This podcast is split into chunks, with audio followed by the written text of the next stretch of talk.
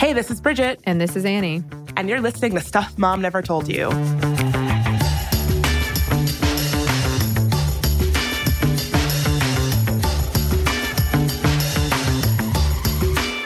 Now, today, I'm sort of mildly in mourning, I guess. Maybe mourning is too strong because, you know, everyone dies, but we lost a real one. I am talking none other than the queen of soul herself, Aretha Franklin.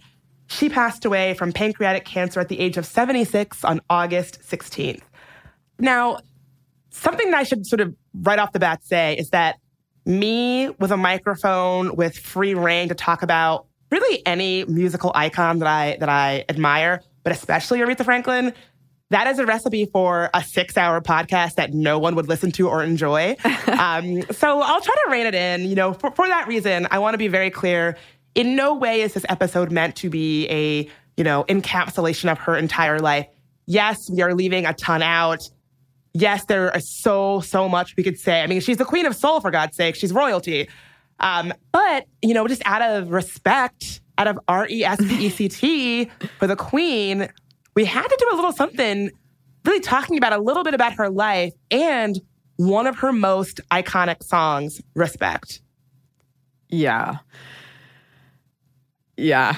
I, I remember the first time I heard that song. I, I remember where I was, and it was like back in the time of um, cassette players and I, I had recorded it off of the radio with like a I had one of those really dumb looking child ones, you know, that was like red and had big yellow buttons in the microphone. I held it up to the radio, so the sound quality was terrible. I know exactly what you're talking about. It had the, it had the little cord. Yes. Like the microphone had that curly cord. Yes. I can I can see it when I close my eyes. I know exactly what you're talking about.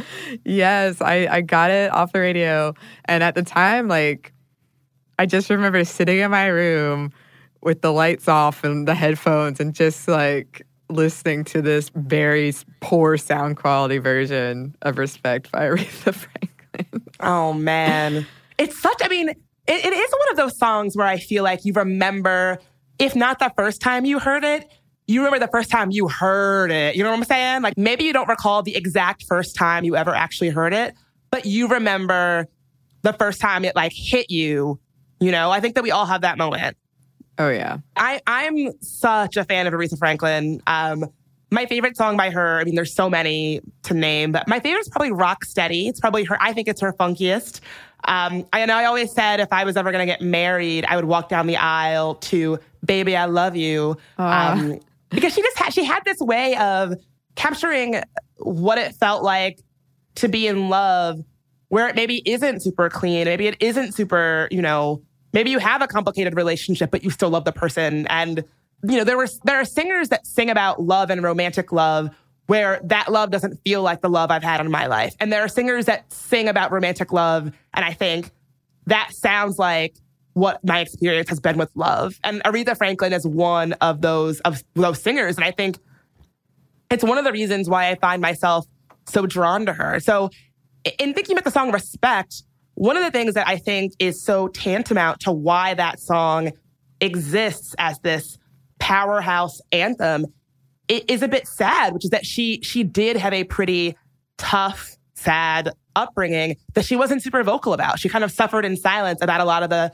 the, the heavier aspects of her life. Yeah.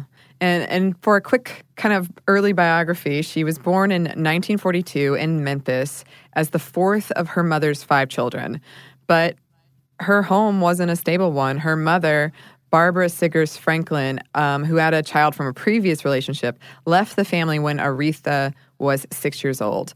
And many characterized her leaving as abandonment, but Franklin starkly disputed this idea. Quote, in no way, shape, form, or fashion did our mother desert us, she wrote in her autobiography, Aretha from These Roots. She was extremely responsible, loving, and caring. After her mom died when she was 10, her father, Reverend Clarence LaVaughn, otherwise known as C.L. Franklin, moved the family to Detroit. Um, so I should say a lot of the information that we have here are from various newspaper accounts and, and interviews. And so we say where those are where that is the case. But the two kind of biggest definitive books about her life are one, the book that you just mentioned, Annie, her autobiography, Aretha from These Roots, and two, the book Respect, the life of Aretha Franklin. Now, the, the same writer worked on both of these books. David Ritz was her biographer. And so Ritz and her partnered for her, her autobiography, Aretha. But the book Respect, Aretha actually wasn't so into that book. I just need to say that as a disclaimer. Um, she just she says that the book is full of lies and distortions and all of that. So to be very clear, she pushed back on a lot of how Ritz characterized her in that book, despite the fact they had worked together on her actual autobiography years earlier. So this is a disclaimer for the information that we're giving. So according to that that book by Ritz, her father, this this reverend, uh, I guess we could say that he was an unconventional guy. Um, Ritz alleges that his congregation was sort of a sexually hedonistic place, that he was a bit of a playboy, and that his his church services would often turn into, you know, I mean, he uses the word orgies. I don't, I didn't want to say that, but, and he actually has this anecdote that Ray Charles, who, if you know about Ray Charles's life, he was someone who was, you know, he liked the ladies and he liked, he liked to party. That one day that Ray Charles went to her father's uh, congregation and was shocked and appalled by what he saw because it was that hedonistic. Um, again, pointing out that Aretha Franklin claims that this this book is full of distortions and lies, and none of this ever happened. Um, but that is how he characterized her father, and her father was a very big part of who raised her after her mother uh, left their family. Yeah, and um, Franklin, Aretha Franklin, had her first child at 12, and she later dropped out of school to focus on her singing. Quote, we were part of that generation of young female singers who definitely sacrificed time with our kids to attend to our careers. We did so knowingly. That's what Franklin's eldest sister said in the book. We also did so with heavy guilt, she continued. Yeah, it seems like they were just part of that generation where if you had a dream, you know, I mean, it's difficult to be a, a woman with a creative ambitions in general, but if you had a dream, you kind of had to figure out how you were going to make make it all work. And you know, she was a, a very early mother, and figuring out how to navigate that is hard enough. But figuring how to, out how to navigate that and an ambitious dream, I, I can't imagine how how pulled she must have felt in multiple directions. Her grandmother also had a big hand in raising um, her children. I still wanted to get out and hang out with my friends, Franklin told Ebony in 1995 about being a young mother. Um, and she continued, I wanted to be in two places at the same time. But my grandmother helped me a lot, and my sister and my cousin, they would babysit so I could get out occasionally. Oh, I relate to wanting to be in two places at the same time so much. Yeah, she, she probably wanted to be there with her kids, but also wanted to be singing on the road, performing because that was her passion. And again, it's just an interesting illustration of being in a society that makes you choose. You know, you can't, you, you don't feel right about being able to do them both. And so you, you end up with this longing of, if only I could be in two places at once. Mm-hmm.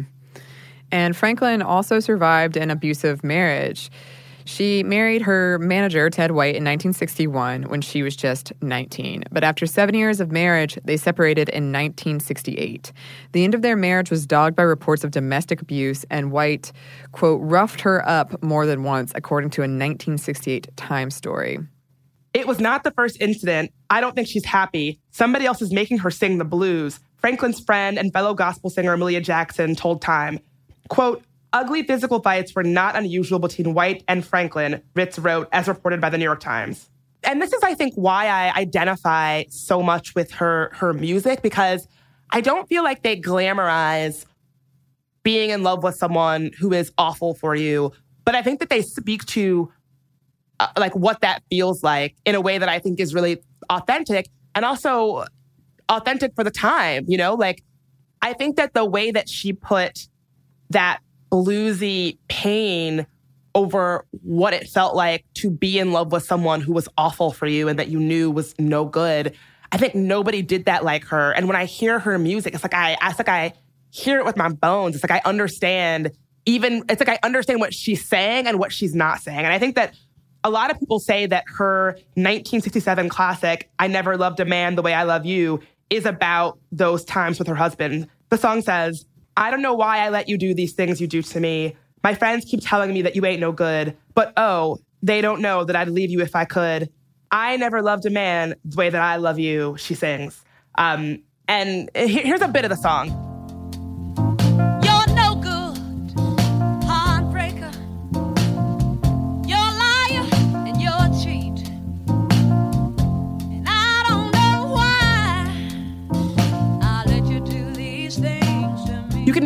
Hear how she uses her, her gift, her, her voice, her soul, her song, her passion to say so much. And I think that that's why I love her work is that she is so authentically herself and that you can really hear that she is putting all of her pain, all of her longing, all of her trauma, all of her regret into her song, even if the lyrics are kind of, you know, straightforward when you hear it, when you when you hear that song, you understand all that she's up against, all that she's dealing with, and it, it just like you you you hear it. Like you, I don't know how else to put it. Like you really, you know, sometimes you hear music, and sometimes you you feel music, and I, I feel like I feel her songs.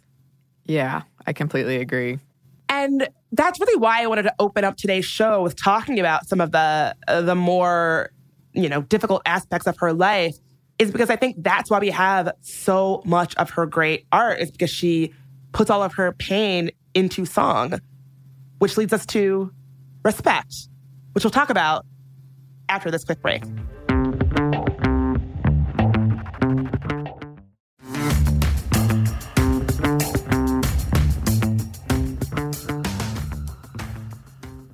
And we're back. Thank you, sponsor. So, again, there are so many songs of Aretha's that I love. What's your favorite Aretha Franklin song? Is it Respect? It might be. Um, it makes me like like I'm just making this motion with my body that no one can see. It makes me feel powerful. It makes me want to like get up and do something, which I love. It, it, it moves me to movement. Ooh, yeah, that's good, dude. that's good. yes, I mean that's like that's yes. It moves you to movement, and again, respect is a no anthem, right? Like that, like that. When you think about like, there's a scene in Bridget Jones when she tells off her boss, and they play that those just those notes where it's like you feel it in your spine. It is a it is a song that moves you to movement. And I think that the reason why that song is is because she took all of this crap that she dealt with in her life and she put it on that record. She made she she made you feel it that I have put up with a wall of and I'm putting up with it no more and I am not asking for demanding respect. Yeah, and I actually didn't know that it was a cover of a 1967 Otis Redding song. Yeah, I mean, again, because it's she made it her own. She made it so iconic. A lot of people don't know it's actually a cover. Aretha Franklin told the Washington Post in 1987, "I liked his version. Of course, I felt I could bring something new to it. Uh, understatement of the century. yeah. I think she's she definitely succeeded in that. I haven't heard the other one, but I mean, it's it's it's different. It's good. Otis Otis Redding is a is a an icon himself. It's good, but it's one of those rare songs where the cover is just the version of the song. You know, there are there are songs that when you think of you know, you know, maybe you know their covers. I'm trying to think of some examples. Hurt, people are probably hurt people by probably, Johnny Cash. Okay, that's a good example, right? I was going to say people are probably going to write in and be like, "How dare you say that?" You know, this ver- cover is better than that version. But isn't the Johnny Cash like? When is the last time you put on Nine Inch Nails version of Hurt? Right? Like the Johnny Cash version is the version that we remember. Yeah, and even I would say like I appreciate both versions and I feel like they're two completely different songs even though they're the same song. I feel like something different is being communicated in both of them, which is really interesting and it shows the power of music. But I mean, in this case, Otis Redding is is an icon in his way and and I probably am going to go look up his version. I, I, would suspect it just communicates a different vibe. And we do, we're going to talk about the lyrics as well because that kind of shifted too. Yeah, it, it you're, you're exactly right. It does communicate a different vibe. According to Aretha's Respect, the song was already part of Aretha's live show by 1966. In the book, the producer Jerry Wexler recounts a conversation with Ted White Franklin, who again was then her probably abusive husband and manager. Wexler was looking for songs that Franklin could record, and he was like, "Oh, I'm fine with respect as long as she changes it up from the original." And her husband said, "You don't got to worry about that, Wex. She changes it up all right." Again, understatement of the century. Um, just to go back to covers, also, I have to say something a little bit controversial. Uh, I think people are going to write in for this. I think that Nirvana's cover of Man That Sold the World is the definitive version of that song, not David Bowie's, even though it's really good. And so this is one of those rare cases where the cover is the ver- or also Amy Winehouse's version of Valerie, right? Like it's one like sometimes it happens where the cover is the is the song and the original is just sort of you know an afterthought. I will say, as someone who is um, I don't know, connoisseur is probably not the right word, but I've listened to many, many, many versions of Smooth Criminal. And I, I oh my I, god, I know where you're going with this. No, it's not Alien Ant Farm. I know okay. what you're thinking. I, what I find interesting about covers of that song is they're almost all completely different. But my favorite one is actually by two cellos. Which oh is an insight into my personality, probably. It is. Also, I, don't know if you're comfortable with me telling you this story. When we first met, I was like, I think I was, I was like, oh, Annie, are you okay? And you were like, that song. yeah, I didn't know that was a song until high school. So when people would ask me, Annie, are you okay? I was like, why? What's wrong? What do I? Do I look like something's wrong? And then I didn't realize until people sang it as I crossed the high school graduation. I was like, ah, yes it must have been a song all these years. I love it. I love it. Yeah. So I, I want to, we should, people should write in what cover, this is a good question. Write in what cover versions of songs do you think surpass the original a la Otis Redding and Aretha Franklin respect? So I, that, is, that is something I'd be very, very curious to know about.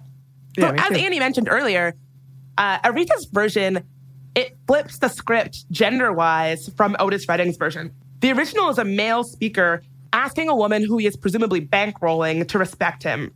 Redding sings, Do me wrong, honey, if you wanna. You can do me wrong, honey, while I'm gone, for example. And Franklin saying, I ain't gonna do you wrong while you're gone. Ain't gonna do you wrong because I don't wanna. She also added on what became the song's signature line R E S P E C T, find out what it means to me.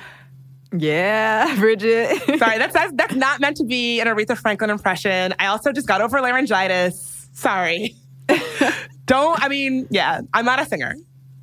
I thought that was pretty good. I could see you singing at karaoke. Oh, I love karaoke. I've definitely sang respect at karaoke, and like two years ago, me and my friends got like low key asked to leave a bar because we wouldn't stop singing "Natural Woman." we were very drunk. I love it. We were very drunk, and it was, it was like 4 p.m. on a Sunday or something. it was like not the vibe to be singing Natural Woman at the top of our lungs.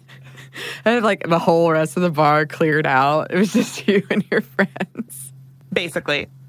Peter Guralnick, the author of Sweet Soul Music, Rhythm and Blues, and The Southern Dream of Freedom, points out that Aretha transformed the original meaning, quote, not so much by changing the lyrics as by the feeling that she imparted on the song, so that respect became a proclamation of freedom, a proclamation of feminism, and a proclamation of an independent spirit. Hell yeah. Yeah, that's the feeling I feel when I hear that, for sure.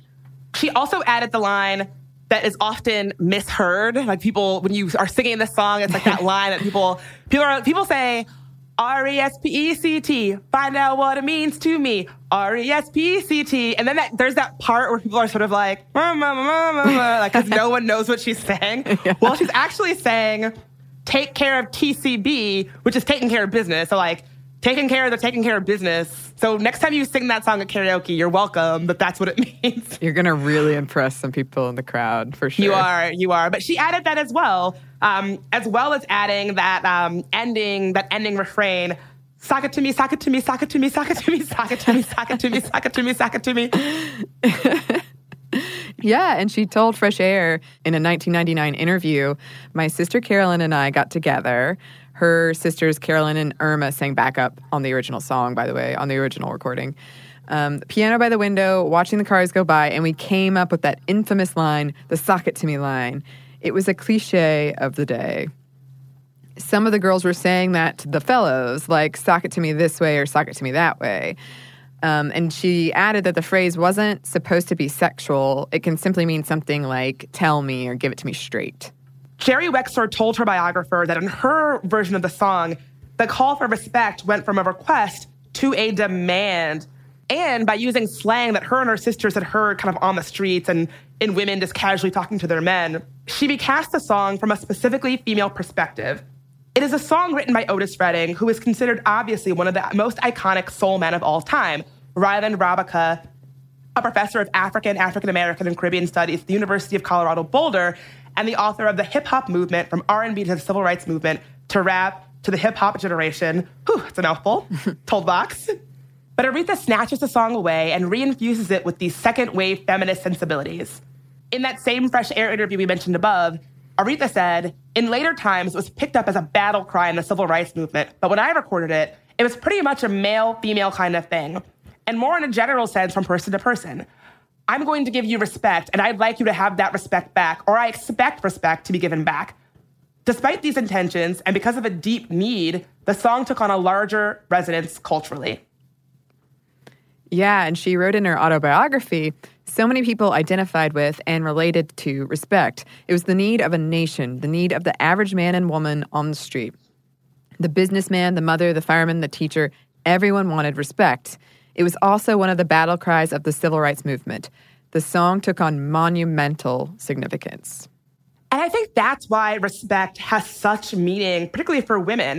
You know, Franklin had her first kid at 12. She was involved in abusive relationships. And just being a woman, especially a black woman, especially an outspoken black woman in that industry at that time, she's probably dealt with a wall of crap. Like, I can only imagine. And so, singing that song, singing about, you know, demanding respect from men, but society, I mean, Professor Rabaka points out this is a pre Me Too movement. He said, but also, a lot of women knew this sister Aretha was singing from a pit of pain. In a patriarchal society, he added, love is political. And I think that's what that really gets at why I'm so fascinated by her because we have this saying that I think older feminists, especially, are very fond of.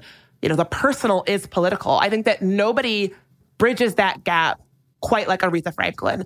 Nobody makes that point that, listen, I am dealing with bullshit from my partner, bullshit from my label, bullshit from my industry, bullshit from society, bullshit from lawmakers, bullshit from the president. It's all intertwined and it's not okay. And I demand that it stop, right? Like, like she just really puts that in a conversation of why for feminists, for women, the personal is political. And she just, like, nobody makes it sound better. Yeah, and this song was recorded during a time of political and social shifts. Here's how Cleveland.com puts it. February 14th, 1967, the Vietnam War raged anew in the aftermath of a fleeting truce. Back home, battles were being fought on other fronts with the civil rights movement and women's movement fully mobilized. Two days earlier, speaking at the Lincoln Memorial in Washington, D.C., on the 158th anniversary of Abraham Lincoln's birth, President Lyndon Johnson called for an end to racism, which he condemned as man's ancient curse and man's present shame. A few months later, Johnson would sign an executive order that expanded affirmative action legislation to cover sex discrimination. Valentine's Day fell on a Tuesday that year. In New York City, the weather was unseasonably mild. And inside the Broadway recording studios of Atlantic Records, an African American woman in her youthful prime pounded a piano and began to sing, What you want, baby, I got it. What you need, you know I got it. You know I got it. All I'm asking. You can, you can. I know you've got pipes, Annie. Oh, you I can don't. Sing it if you want. I, I'm a steady above average. That's it. All I'm asking is for a little respect when you come home. Hey, baby. Her name was Aretha Franklin. Soon she would be hailed as the Queen of Soul, and respect would stand as her crowning achievement. Ugh, I die. I love it so much. I die. And yeah, you can really see how not only was this song a pivotal moment in her professional career, it was a pivotal moment for the country. The country was changing. The role of women, the role of people of color, you know, the, the country, we were at this massive precipice. And it's almost as if she struck right at that time and cut into what we were all feeling in our in our romantic lives, but in our in our social and political lives as well. Yeah. It was she came along at the perfect moment, right when it needed the anvil to be struck. Yeah. Exactly. And I think that people forget that she was actually a huge part of the civil rights movement. Yeah, she she grew up in the movement. Rabaka said, um, "quote Her work has a particular meaning for the Black freedom movement, for the civil rights movement, for the Black Power movement, and for the Black women involved in the women's liberation movement at that time." Civil rights workers would see her at a fundraiser right next to Martin Luther King Jr., raising funds for the movement, and then hear her records on the radio. Ugh, I love it. One of my favorite little known Aretha Franklin stories, and if you if you follow me on Instagram, which if you want tidbits about women and music because that's literally the only thing I care about, you should. I'm at Bridget Marie in DC. Follow me if you if that's your thing. But I posted it there, so you may have already seen this. So if you're hearing it twice, sorry. But one of my favorite stories about her that I feel like gets sort of overlooked is that when Angela Davis was arrested, so if you don't know who Angela Davis was, she is a political activist and scholar who was arrested and charged with murder in a connection with a California courtroom shootout with police in which four people were killed. She was later acquitted, but at the time she was arrested. And Aretha Franklin was not going to let this stand. She told Jet magazine, quote, Black people will be free. Jail is hell to be in. I'm going to see her free if there's any justice in our courts. Not because I believe in communism, but because she is a black woman and she wants freedom for black people. And she ended up, you know, pledging to post her bail if, if she was not freed. And her explanation for it was so great. She basically said, This is my money. I made this money because black people bought my records. Angela Davis wants black people to be free, ergo, this is my responsibility as a black woman who has money. And she goes on to say, probably one of my favorite Aretha Franklin uh, like quotes of all time, which is really saying something. I know you got to disturb the peace when you can't get no peace. And I, I love that. Like, think about her iconic voice. That's exactly what she did. When you think of that song, that is a song that cuts through the BS. And that is what she was all about. I mean, you gotta respect. You gotta respect. You gotta, gotta R A S P E C T it. you do. Try not to make too many of those jokes throughout this episode. I know. I was. I, this is. If we had a counter on this episode, it'd be like seventeen R A S P E C T's later, and then a separate counter for. Uh, poor attempts at singing Aretha Franklin. Listen, I never said I was the queen of soul. well, no, we never claimed it, but we took a stab at it. you know, I'll t- I'll take princess of soul or like duchess of soul. I- will be like, what is it? Oh, jester of soul. Oh, I love that. Okay, this is we're on to something here. We are. So, so this iconic song actually took up quite an interesting uh, legacy in terms of copyright and legality and all of that stuff, which we'll get more into after this quick break.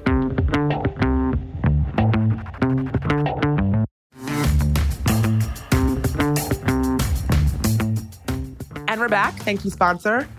Now, something that I really didn't know much about, which I found fascinating, is that because it's a cover, Franklin's Respect actually became kind of a rally cry around copyright law under US copyright law, American radio stations pay only the writers and publishers of a song, not artists who perform them.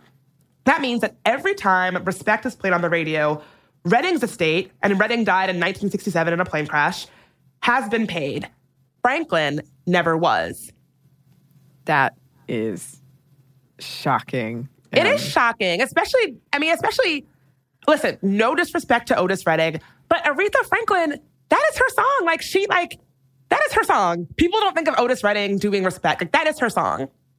Absolutely. And also even even if not, even if you were generous and said if not, it's a different she transformed that song from what he was singing. Yes.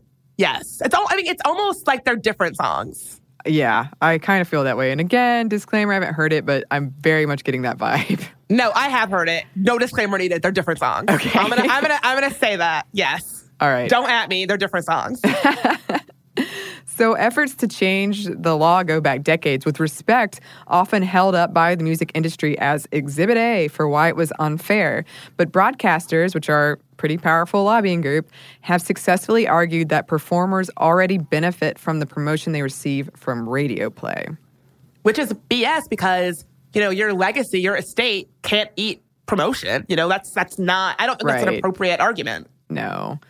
The Universal Music Publishing Group, which controls Redding's songwriting copyright, declined to say how much the song has earned, but the licensing agency BMI said that Respect had been played 7.4 million times on commercial radio stations in the United States since it was released. So think about how much money that is, you know? For for real. Yeah. And she sees none of it. It's so unfair. Yeah, and economist Barry Massarsky, who specializes in valuing music catalogs, estimated that over the last five years alone, Respect has earned about $500,000, about 40% of that from commercial radio, and the rest from television and streaming services. Yeah, according to Mitch Glazier, the president of the Recording Industry Association of America, he says, quote, some recordings more clearly highlight the inequality of the laws and respect is one of the best examples. And again, in recent years, Respect has become a battle song in a fight over digital rights. Laws passed in the 1990s let performing artists collect royalties from internet and satellite radio, but songs were exempt if they were recorded before a change in federal copyright law took effect in 1972. A 2014 bill to change that was named the Respect Act in honor of the song. A lobbying campaign was titled It's a Matter of R E S P E C T with Franklin's approval. And a current bill in Congress, the Music Modernization Act, would force digital radio services to pay royalties for songs recorded before 1972. I have to add, it's a good thing that they know that that, that campaign had Aretha's, you know, blessing because this is one of my other favorite things about Aretha Franklin. If Aretha Franklin didn't f- with you, she really didn't f- with you. And so if you, like, nobody threw shade like Aretha Franklin. Okay, so again, this is not a podcast about how great Aretha Franklin was at throwing shade, although I would listen to that and we should make a follow up. But in 1993, New York Post columnist Liz Smith wrote about Aretha Franklin's outfit.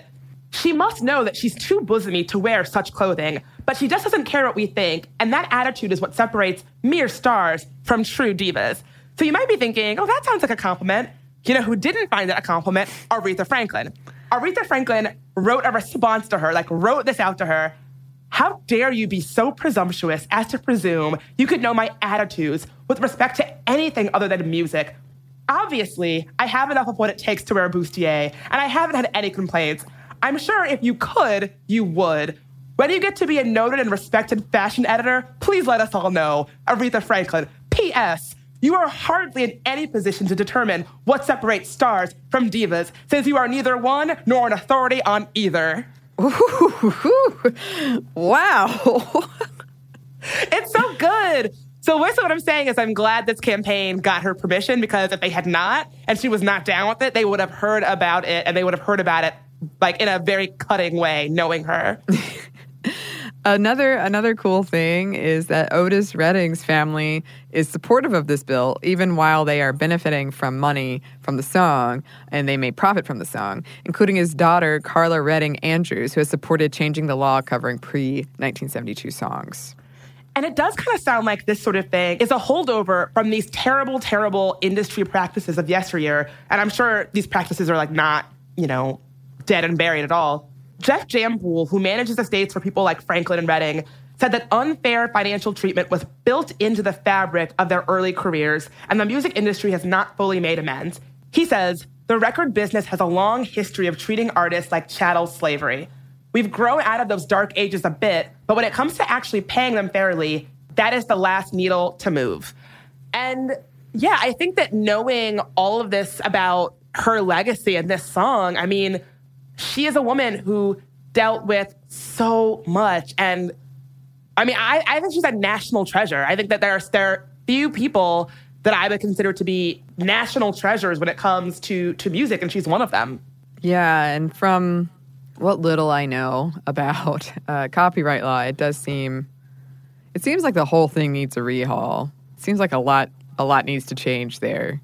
Definitely. Yeah, she was our she was the first woman to be inducted into the Rock and Roll Hall of Fame. Like she's a national icon and we need to be I'm just going to say it, I won't say it.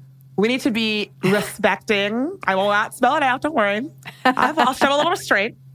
We need no, I'm gonna do it. We need to R E S P E C T her legacy. Boom. the, the counter just went up another notch. it had to happen. It had to happen.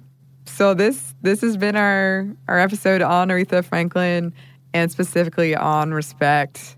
She gave a lot of us so much. She gave this country so much. So it was it was uh, sad and rewarding to to talk about her. Yeah, I wish her family peace and I, I mean I don't want to get emotional. I just really really respect her and I have nothing but reverence for her and I love her so much and I'm so so glad we got to have her for a little while. And I'm sure that Aretha and Whitney are up in heaven right now causing all kinds of drama, so I'm, you know, I'm sure that that is a wonderful mental image. And with that, that brings us to the end of this episode. In honor of our of our Queen of Soul, we would like to move into listener mail with a little taste of what she gave us.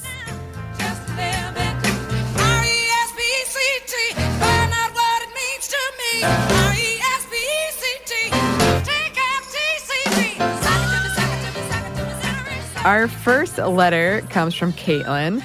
Caitlin wrote, I had a weird aha moment while listening to your Cool Girl episode. I am a professor at a state university in an engineering department. In my engineering college, female faculty make up less than 20% of the faculty. And this summer, I joined the ranks of tenured faculty. I think there are nine women with tenure out of 130 ish faculty. Not surprisingly, we women face some unusual challenges in the classroom. I reached out for help countless times with discipline problems in my classes, particularly from bros, as my friends and I have nicknamed the typical difficult archetype. The suggestions from mostly senior male colleagues to cope is, quote, lay down the law, assume more authority. It's your classroom, demand respect. It's one of the reasons I included this letter in the episode. it's about respect. Um, she goes on. Each and every time I have done this, behavior in my class blows up in my face. Here comes my aha moment. My students, particularly the bros, expect me to be a cool girl. Am I a young woman rocking a traditionally male dominated field? Yes. Am I comfortable talking about car engines and how to turn sh- into energy? Yes. Does that earn me some cred with my students? Yes. But like a cool girl, my students expect me to be unflappable and accommodating. Need extra time on your homework? Sure, no problem. Struggling with an assignment? Let me give you the answer. It'll be our secret. You cheated on an exam. You must have a good reason for it. We'll work something out.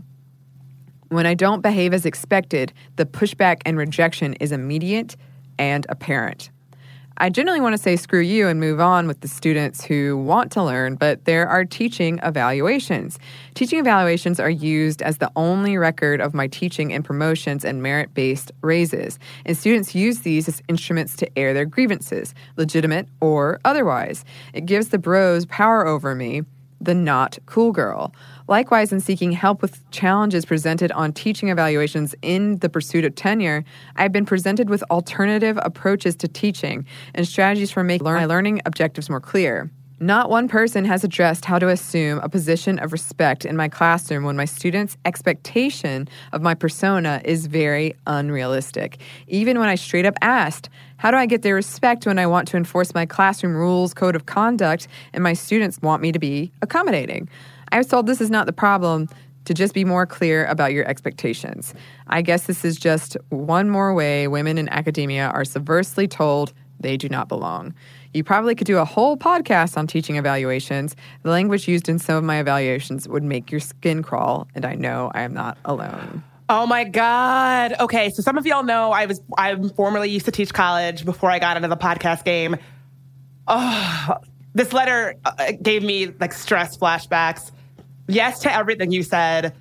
I've seen it, I've experienced it. It's bullshit. I hate it. It makes me want to throw up. Teaching evaluations, yeah, like if you, if you, I think I probably still have some of them.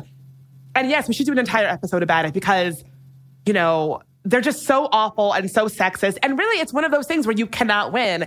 I used to try to be cool professor in the very beginning, and that never works. Students will walk all over you. And then if you're not little miss cool, little miss accommodating, they they do they take it out on your evaluations. And that's the only thing. At least at my college we ha- also had observation days. But that was really it. You didn't have a lot of things to go on if you wanted to build your record as a professor. And i'll, I'll never forget like by my, by my third year teaching i was like yeah i'm a hard ass. And that's just a situation. And people can be upset with it. And you know i, I realized that you can always get more lenient as the semester goes on, but you can't get more strict. You got you, you at least for me, like I had to start strict.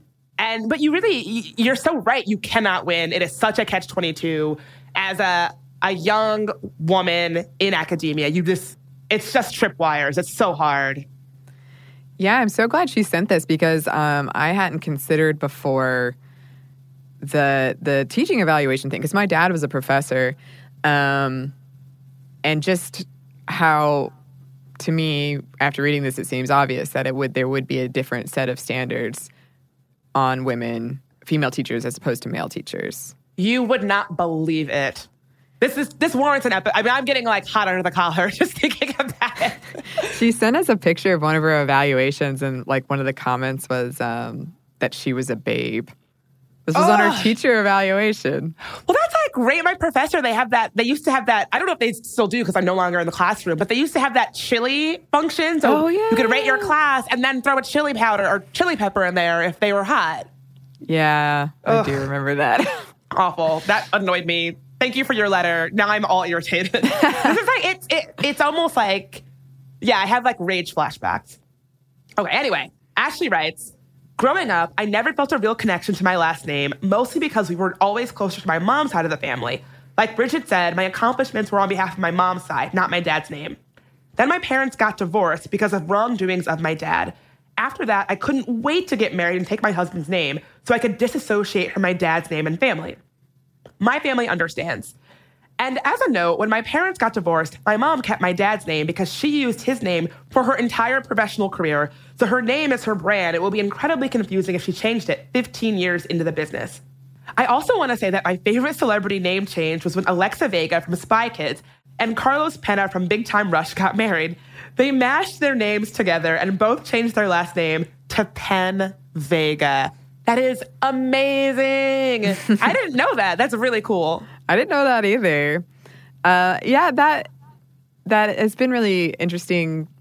Um, one of the things that we didn't really get to talk about when we did the name, why why to change your name or why do we change your name and why not, um, is kind of how a lot for a lot of us our our last names are our father's names and what happens when that relationship is complicated, and also like when women are getting divorced, but since they since generations before ours got married earlier, they built their career on their married name.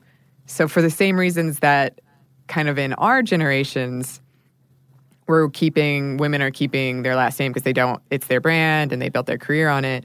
It's it just happened with earlier generations with the married name. So that that's been very very interesting to hear from a lot a lot of listeners wrote in about that about how their mom kept their married name even after divorce. Yeah, again, it just there are so many stories and layers and situations. This I had no idea this issue was so complex, but I'm so glad that people are writing in and I'm I'm glad that we raised it. Yeah. Does, yeah. does that sound braggy? I didn't mean that to sound braggy. No. I mean, no. Go us. Asking the hard hitting questions. So, thanks to both of them for writing in. If you have anything that you would like to write into us about, you can. Our email is momstuff at howstuffworks.com. And you can find us on social media. We're on Instagram at Stuff Mom Never Told You and on Twitter at Mom Stuff Podcast. And as always, thanks to our producer, Dylan Fagan.